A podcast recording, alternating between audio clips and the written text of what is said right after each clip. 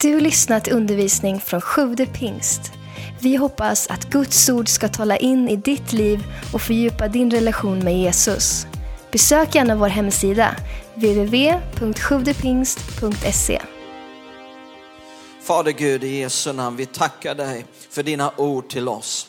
Och vi tackar dig för kraften, för livet eh, som finns i dina ord. Dina ord de frälser, de räddar, de upprättar, de helar, de förvandlar, de ger liv, glädje, trygghet, frid på alla områden. Du talade in i mörkret, var det ljus, två ord från dig och allting förvandlades till ett underbart ljus. Och vi tar emot dina ord, vi öppnar våra hjärtan för att du ska kunna tala till oss. Och vi, vi lämnar över också resten av den här gudstjänsten till dig ta kontrollen, verka i våra liv. Vi, vi har kommit hit för att vi vill söka dig, vi vill möta dig. Vi är inte intresserade av någon människas ord eller filosofier eller teorier, utan vi vill få möta dig och vi ber att du ska tala och verka genom den heliga andes kraft i våra liv just nu.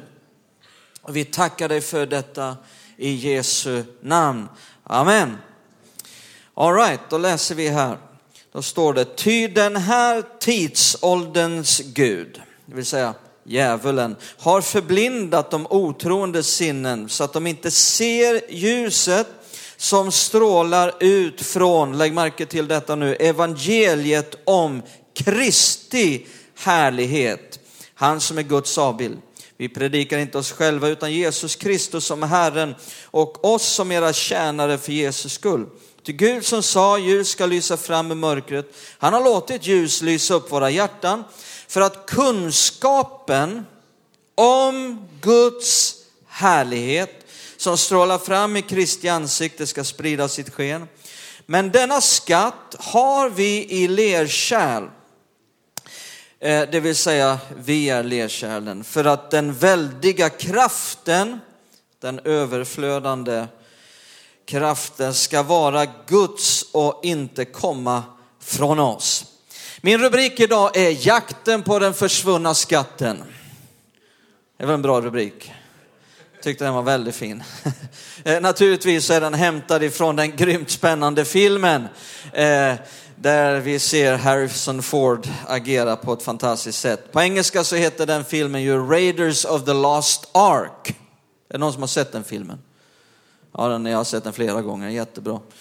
Ehm, och, och det, det, handlar ju, det, eh, eh, eh, liksom, det var ju arken, Raiders of the Lost Ark, det var ju arken, förbundsarken, eh, som stod i det allra heligaste i, i Guds tempel bland Israels folk. Det var ju denna ark som hade gått förlorad, Raiders of the Lost Ark. Och både Indiana Jones och nazisterna de letar efter den här.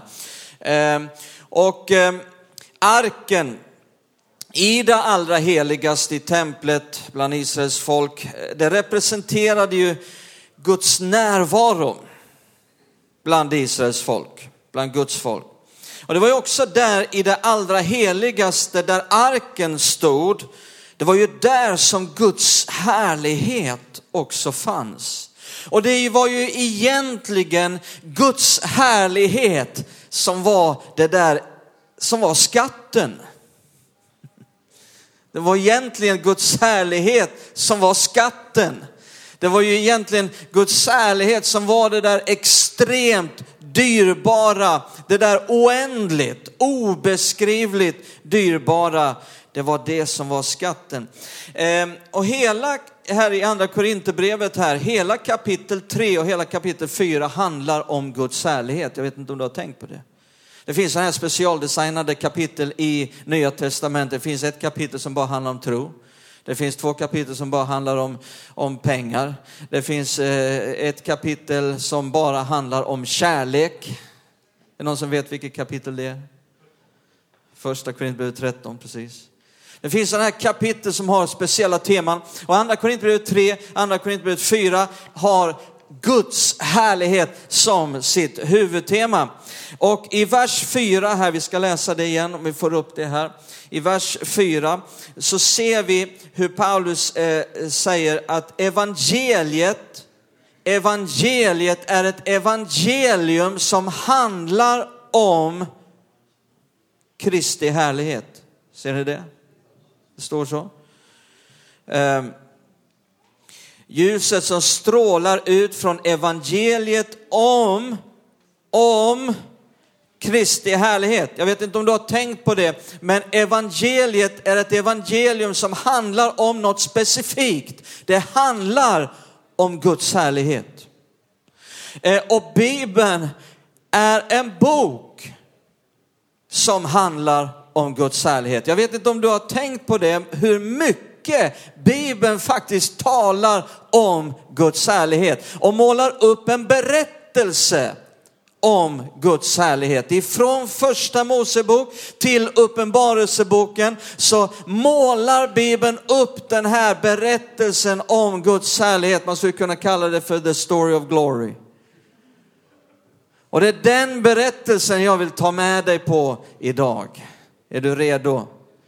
Och vi läser här också i vers 6, eh, titta i vers 6. Ty Gud som sa ljus ska lysa fram i mörkret, han har låtit ljus lysa upp våra hjärtan för att kunskapen om Guds härlighet som strålar fram i Kristi ansikte ska sprida sitt sken. Det står, talas om en speciell kunskap om Guds härlighet. Det finns en kunskap om Guds härlighet som Gud vill ge dig. Eh, eh, både en kunskap om vad Bibeln säger om hans ärlighet, men också en erfarenhetsmässig kunskap där du får uppleva Guds härlighet. Halleluja. Eh, nu ska vi se den första delen. Jag ska ge dig nu, du ska följa med på en vandring här och så ska vi se den här berättelsen, the story of glory, evangeliet om Guds härlighet. Och, och den första delen, den hittar vi i Saltaren kapitel 8. Saltaren kapitel 8. Vers 5 till 7. Psaltaren 8, 5-7. Vad är då en människa eftersom du tänker på henne, en människoson eftersom du tar dig an honom? En liten tid lät du honom vara ringare än Gud, med ära och härlighet krönte du honom. Du satte honom till herre över dina händers verk. Allt har du lagt under hans fötter. Står vidare får, oxar och vildmarkens djur och så vidare. Det handlar om när Gud skapade människan här i Saltaren. Gud hade ju skapat under fem dagar.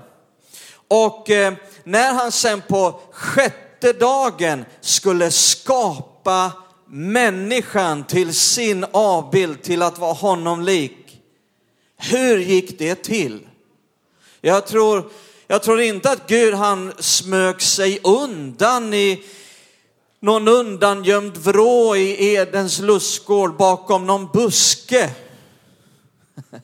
Utan jag tror att Gud gick ut på den mest öppna platsen i Edens lustgård. Sen tror jag han kallade på hela skapelsen. Jag tror han kallade på alla änglar, Mikael, Gabriel, keruber, serafer, kom hit. Nu ska vi skapa människan till min egen avbild. Och på samma sätt som eh, jorden hade frambringat saker och havet hade frambringat saker så skulle människan också på något sätt frambringas ur Gud själv. Det var kronan på verket så att säga. Och så skapade Gud människan. Men så står det också att Gud krönte människan med någonting. Sin härlighet. Gud krönte inte människan med en, med, med en krona av guld, därför att guld är inte så väldigt märkvärdigt för Gud. Ni vet i himlen där asfalterar han gatorna med guld. Nej, han tog det mest dyrbara, det mest värdefulla i universums alla dimensioner, sin egen härlighet och så krönte han människan med denna härlighet. Och människan därefter vandrade i Guds härlighet, hade tillträde till Guds härlighet, Jag var fylld av Guds härlighet, var klädd i Guds härlighet, rådde och regerade i Guds härlighet. Men så inträffade det, det, det hemska, det, det fasansfulla att människan vände Gud ryggen och valde att följa Satan vad han ville, vad han föreslog och underordnade sig honom.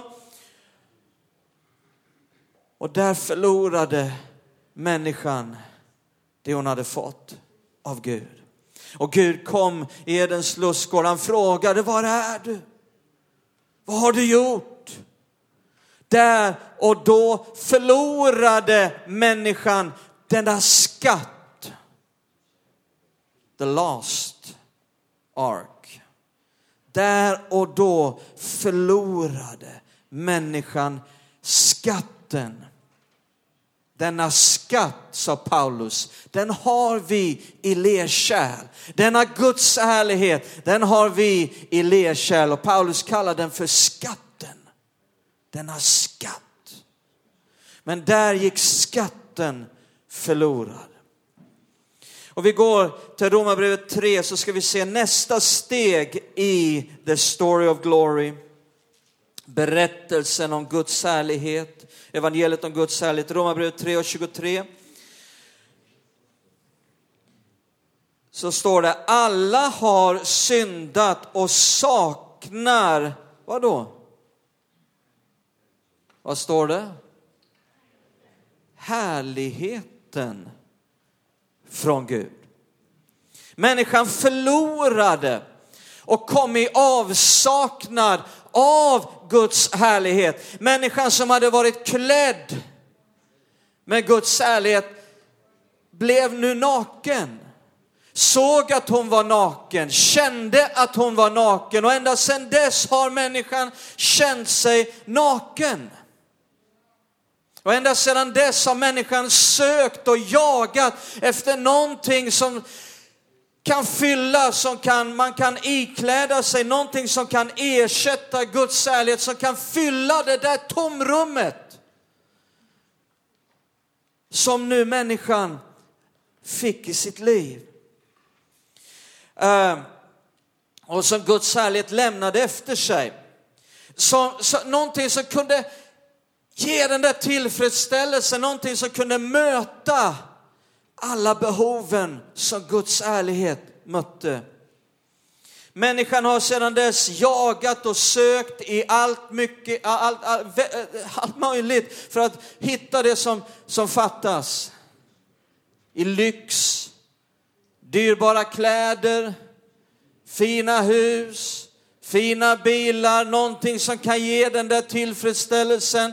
Eh, människor har jagat i alkohol och droger och sex och new age. Ja, listan kan göras lång, men bara i Guds härlighet finns tillfredsställelsen som ger en tillfredsställelse på alla plan, alla dimensioner, ande, själ och kropp. Denna tillfredsställelse gick nu förlorad. Människan kom i avsaknad av det. Människan tappade Guds härlighet. Så vad gjorde Gud då? Sa han, nu är det kört. This is it. Nej, Gud hade en plan. Gud hade en plan. Är du glad att Gud hade en plan? En plan till vad då? En plan att återföra människan tillbaka till härlighet. Det är tredje steget nu. Första steget var människan hade Guds härlighet. Människan förlorade Guds härlighet. Kommer tredje steget, människan återförs till härlighet. Titta i Hebreerbrevet 2. Du ska få några bibelställen på detta nu. Hebreerbrevet kapitel 2. Och så läser vi i vers 10. Ty när Gud, för vilken och genom vilken allting är till, skulle föra många söner eller barn till härlighet, kan jag säga till härlighet, måste han fullkomna honom, Jesus, genom lidanden, han som för dem till frälsning. Så att bli född till frälsning, att bli född till härlighet, ser du det? Titta nu första Thessalonikerbrevet kapitel 2. Första Thessalonikerbrevet 2, vers 12. Och vädjade till er att leva ett liv värdigt Gud, han som har kallat er till sitt rike och sin härlighet.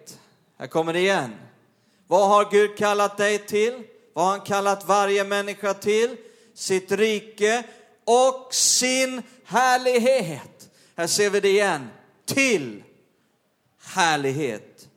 Titta i andra Thessalonikerbrevet kapitel 2. Det är alltid kapitel 2. Andra Thessalonikerbrevet 2 och vers 14. Det är detta som Gud har kallat er till genom vårt evangelium för att ni ska vinna vår Herre Jesu Kristi, vadå? Härlighet. Ser ni hur det hela tiden kommer tillbaka? Jag vet inte om, om det här kanske är ett ord som du bara läst förbi, aldrig riktigt lagt märke till, men det är där hela tiden. Genom hela Bibeln. Väldigt tydligt. Vi kanske uppfattar ordet härlighet som ett annat ord, något synonymt för underbart eller skönt, för att vi kanske ibland säger härligt. Men ordet härlighet i Bibeln är inte någonting synonymt för bara underbart eller skönt. Det är det mest dyrbara som överhuvudtaget kan ges en människa och det ges genom evangeliet, det ges genom Jesu död uppståndelse. Guds egen härlighet. Titta i första Petrus brev kapitel 5. Titta nu kapitel 5 där. Första Petrus brev 5 och 10. Även Petrus säger, all nåds Gud som har kallat er till, vad då? Sin eviga härlighet i Kristus. Han ska upprätta, stödja, styrka och befästa er sedan ni en kort tid har lidit. Även Petrus säger att vi är kallade till, till hans härlighet. Vet, det är en sak att bli frälst från någonting. Vi blir frälsta från någonting och vi är glada för det. Vi blir frälsta från synd. Vi blir frälsta från död. Vi blir frälsta från djävulen, halleluja. Vi blir frälsta från mörkrets välde. Men vi blir också frälsta till någonting. Hallå? Vi blir också frälsta till någonting. Och det är så mycket, eh, Bibeln talar så mycket om det.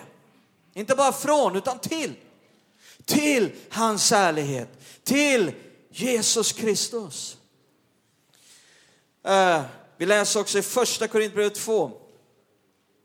Vi tar flera bibelställen just för att jag, jag vill visa detta hur mycket som Bibeln talar om det. Första Korintierbrevet 2, vers 7 till 8. Det här är så underbart.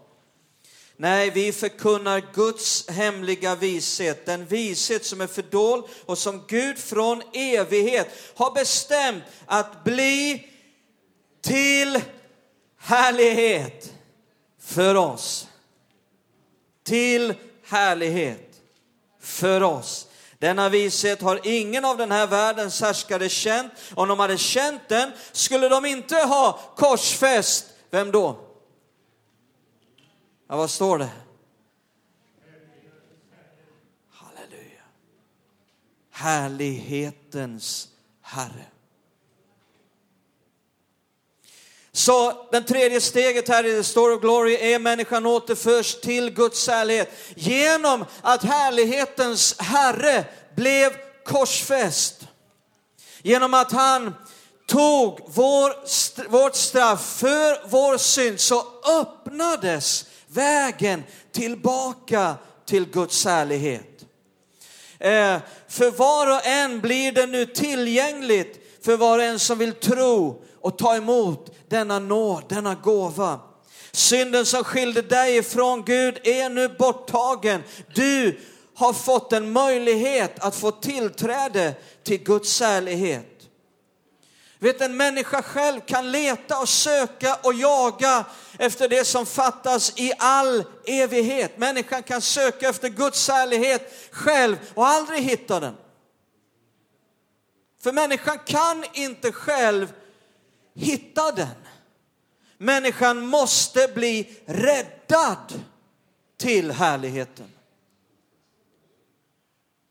Du vet inte Jesus som är förlorad, det är vi som är förlorade. Och det var han som kom för att söka och frälsa det som är förlorat. Han fann dig, han fann mig. Man måste bli räddad till det. Hur är det nu då? Måste vi vänta tills vi kommer till himlen för att få uppleva härligheten? Måste vi vänta tills vi kommer till härlighetens land innan vi kan få uppleva någonting utav detta med härlighet. Nej, tack och lov. Här kommer fjärde steget nu i the story of glory. Du trodde kanske att det redan var färdigt. Men här kommer nu nästa steg i the story of glory och det är att Guds härlighet vill fylla våra liv idag. Guds härlighet i våra liv nu.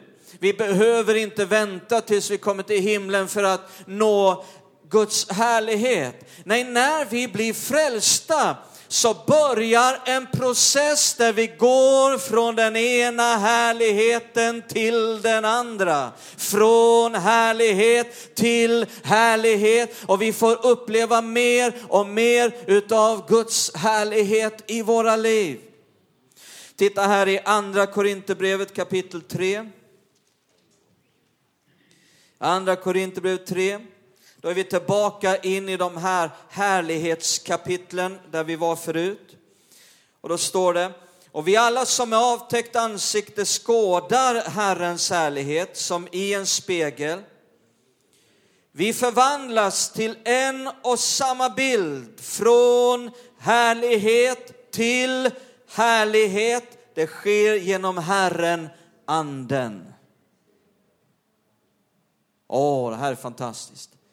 Du behöver inte bara uppleva att du blev frälst en dag och du fick uppleva syndernas förlåtelse och, och, och, och, sen så är det ett status quo genom resten av ditt kristna liv, utan du kan bara få uppleva att du, du bara fylls mer och mer och upplever mer och mer utav Guds härlighet. Därför att det är när man blir frälst så tar man emot härlighetens Herre i sitt liv. Och då får man börja uppleva mer och mer av det som Jesus gjorde i evangelierna.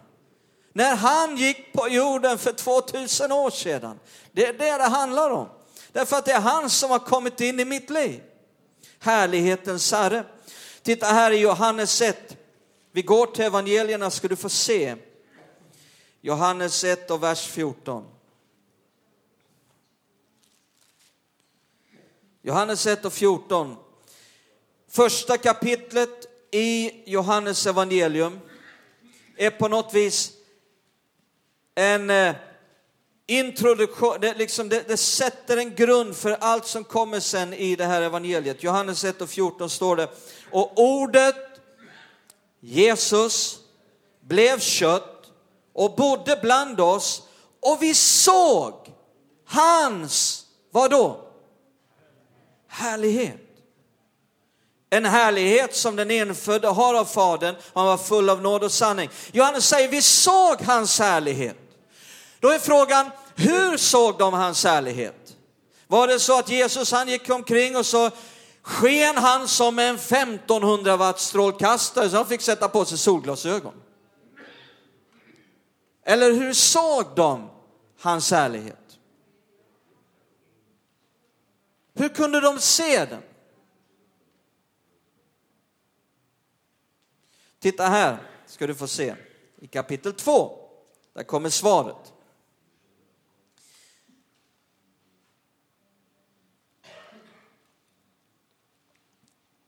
Vi läser från vers 1. Från vers 1. På tredje dagen var det bröllop i Kana i Galileen och Jesu mor var där. Jesus och hans lärjungar blev också bjudna till bröllopet. När vinet tog slut sa Jesu mor till honom, de har inget vin. Jesus svarade, kvinna, vad har vi med det att göra? Min stund har ännu inte kommit. Hans mor sa till tjänarna, gör vad han säger till er. Nu står där sex stenkrukor, sådana som judarna använde vid sina reningar. De rymde omkring hundra liter var. Jesus sa, fyll krukorna med vatten och de fyllde dem ända till bredden. Sedan sa han, ös nu upp och bär in det till värden. De gjorde det. Värden smakade på vattnet som nu hade blivit vin och han visste inte varifrån det kom. Men tjänarna som hade öst upp vattnet visste det. Värden kallade därför på brudgummen och sa, varenda människa sätter först fram det goda vinet och det som är sämre när gästerna börjar bli druckna. Du har sparat det goda vinet ända till nu. Titta nu vers 11, här kommer det.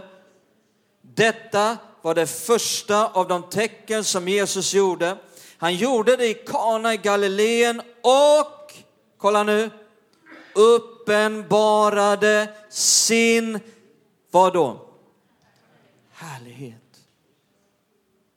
Vi såg hans härlighet och i nästa kapitel kommer en uppenbarelse av hans härlighet, det vill säga ett sätt på vilket de såg hans härlighet. Vad är det som händer här då?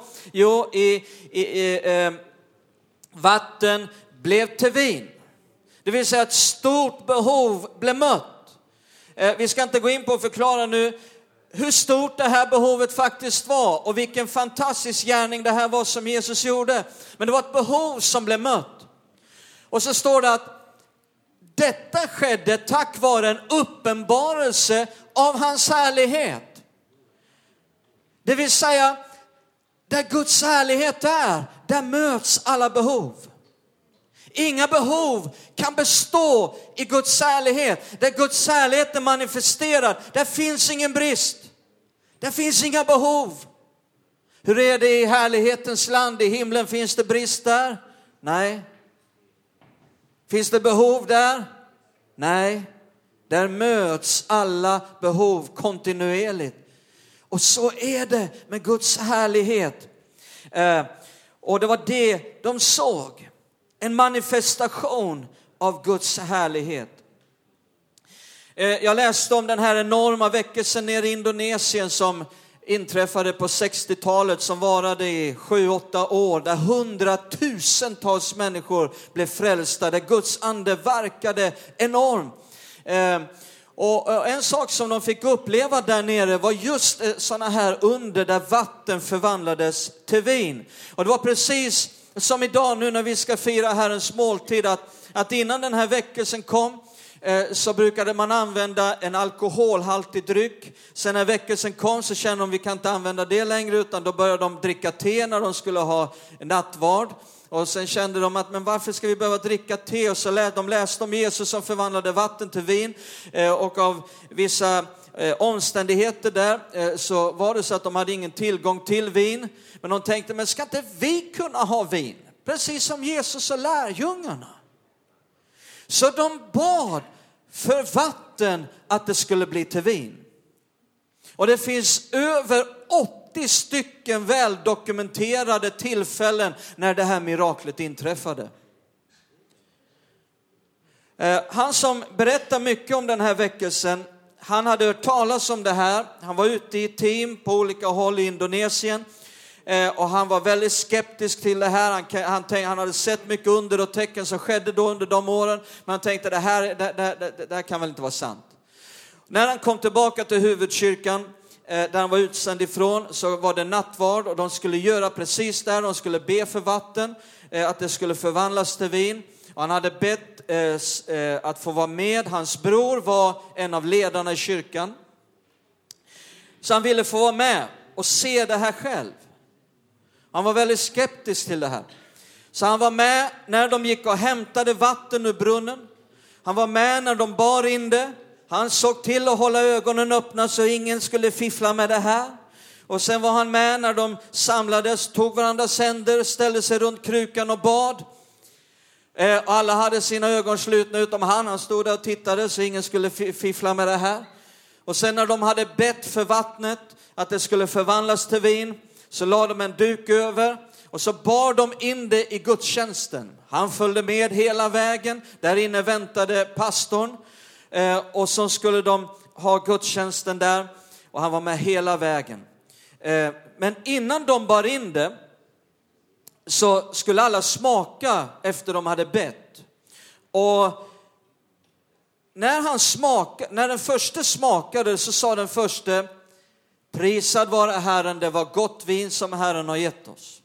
Den andra sa likadant, den tredje sa likadant. Även hans bror, när hans bror smakade eh, så sa han prisad vare Herren, det är gott vin som Herren har gett oss.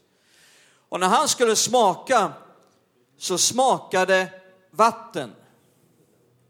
Men han upplevde i sitt, i, sitt, i sitt hjärta att han skulle säga, tala ut det här i tro.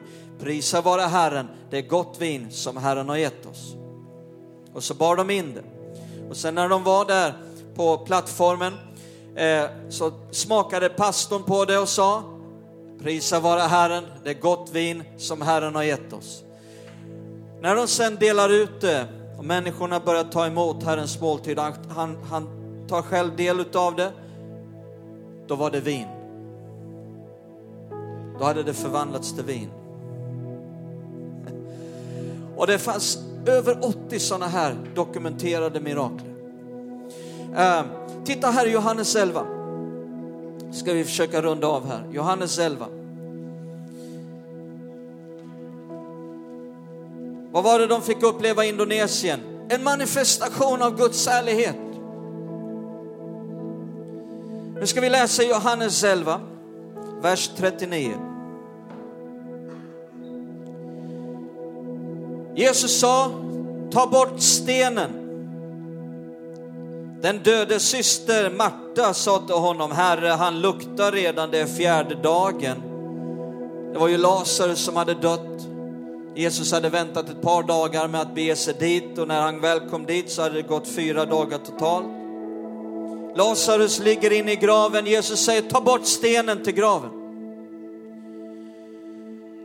Jesus sa till henne, har jag inte sagt dig att om du tror skall du få se vad då?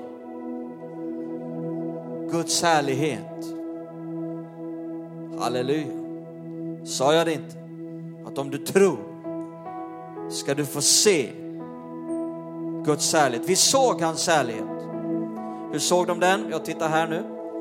Hur ska hon kunna se Guds härlighet nu? Jo, vers 41 säger de tog bort stenen och Jesus lyfte blicken mot himlen och sa Fader, jag prisar dig för att du hör mig. Själv vet jag att du alltid hör mig, men för att folket som står här ska tro att du har sänt mig bad jag denna bön. När han hade sagt det ropade han med hög röst, Lazarus kom ut! Då kom den döde ut med fötter och händer inlindade i bindlar och med ansiktet täckt av en duk. Jesus sa till dem, befria honom och låt honom gå. Många judar som hade kommit till Maria och sett vad Jesus gjorde kom till tro på honom. Här ser vi ett annat behov som möts. Lazarus uppstod från de döda. Och också detta var en uppenbarelse av Guds härlighet. Sa jag det inte att om du tror ska du få se Guds härlighet. Vi såg hans härlighet. Och så kommer det mer än en gång i Johannes evangeliet hur de såg hans härlighet. Inte heller här var det ett sken som eh, ett ljussken. Eh, det finns en ljusglanshärlighet. Men inte heller här handlar det om att se ett ljus, utan det handlar om ett, ett behov som mötte, ja till och med en död som uppstår. Vad var det de såg? Vad var det som från härlighetens Herre flödade över från hans inre härlighet? Jo, det var att behov blev mötta. Det var att sjuka blev botade. Det var att bundna blev befriade. Det var till och med att döda uppstod. Till och med dödsbojor kan inte bestå. Inga bojor kan bestå i Guds härlighet. Jag vet inte hur du känner, men jag känner att vi behöver mer av Guds härlighet. I mitt liv, i våra liv, i den här församlingens liv. Vi behöver mer. Vi behöver gå från den ena härligheten till den andra. Uppleva mer av härlighetens här i våra liv och i den här församlingens liv. Så att behov kan bli mötta. För det är där det sker min vän. Det är där det sker. Vi kan inte, jag kan inte bota någon, jag kan inte frälsa någon, jag kan inte befria någon. Men Guds ärlighet gör det. Och där blir allt enkelt. Det som är svårt utan Guds ärlighet, som är helt omöjligt utan Guds ärlighet, blir så lätt i Guds ärlighet. Där bryts varje boja. Inga bojor kan bestå i Guds ärlighet. Till och med dödsbojor bryts. Jag berättade om den här väckelsen i Indonesien. Och där var också någonting vanligt under de där åren, att döda uppstod. Det var så vanligt förekommande så en av de största pingstledarna i USA bestämde sig för att skriva en bok om att döda uppstår. Så han åkte ner till Indonesien för att ta reda på mer av det här han hade hört talas om. Och vid första tillfället när han kommer in i en kyrka där, första gudstjänsten han ska vara med på, så tänker han jag ska gå runt och intervjua lite folk. Och där satt en liten, en liten anspråkslös allmän församlingssyster, så han går fram till henne och så säger han, har du hört talas om att döda uppstår? Ja, så. Eh, men jag vet inte så mycket om det, sa hon. Jag har bara uppväckt fem.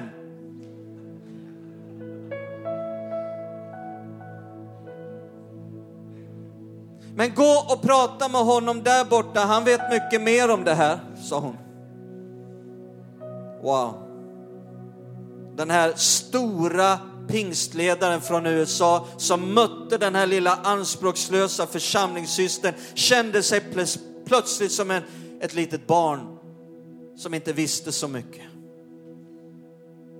Vid ett tillfälle, den här som berättade, berättade mycket om den här väckelsen, han var med i team och de, vid ett tillfälle så hade de upplevt en maning i det här teamet att uppväcka en som hade dött men de hade inte gjort det och de kände att de hade inte lytt Gud. Och de bara bad till Gud, nästa gång du talar till oss så ska vi lyda dig. Eh, en, en, tid senare så var de med, eh, det var en prominent människa som hade dött och det hade samlats, eh, jag tror det var en tusen pers som var samlade till en stor begravning. Och de upplevde igen den här maningen att den här personen skulle uppstå från de döda. Och det var så i den här kulturella kontexten att den döde låg där så att alla kunde se innan begravningen skulle ske. Och de upplevde den här starka maningen så de gick fram och ställde sig runt det här liket som hade varit dött i två dagar. De tog varandras händer, de visste inte hur man skulle göra så de började sjunga kristna sånger. Och så började de be. Han sa att när våra munnar öppnades så fylldes munnen av likstank, det smakade stank. Han kände Gud, nu får du skynda dig för jag står inte ut med den här stanken. De började sjunga. De hade sjungit en hel sång, ingenting hade hänt. De sjöng två sånger, tre sånger, fyra sånger, ingenting hände. De bad och han sa, sa Gud, nu får du göra någonting. För jag, jag, jag fixar inte det här mycket längre. Under femte sången så börjar det här liket röra på fötterna.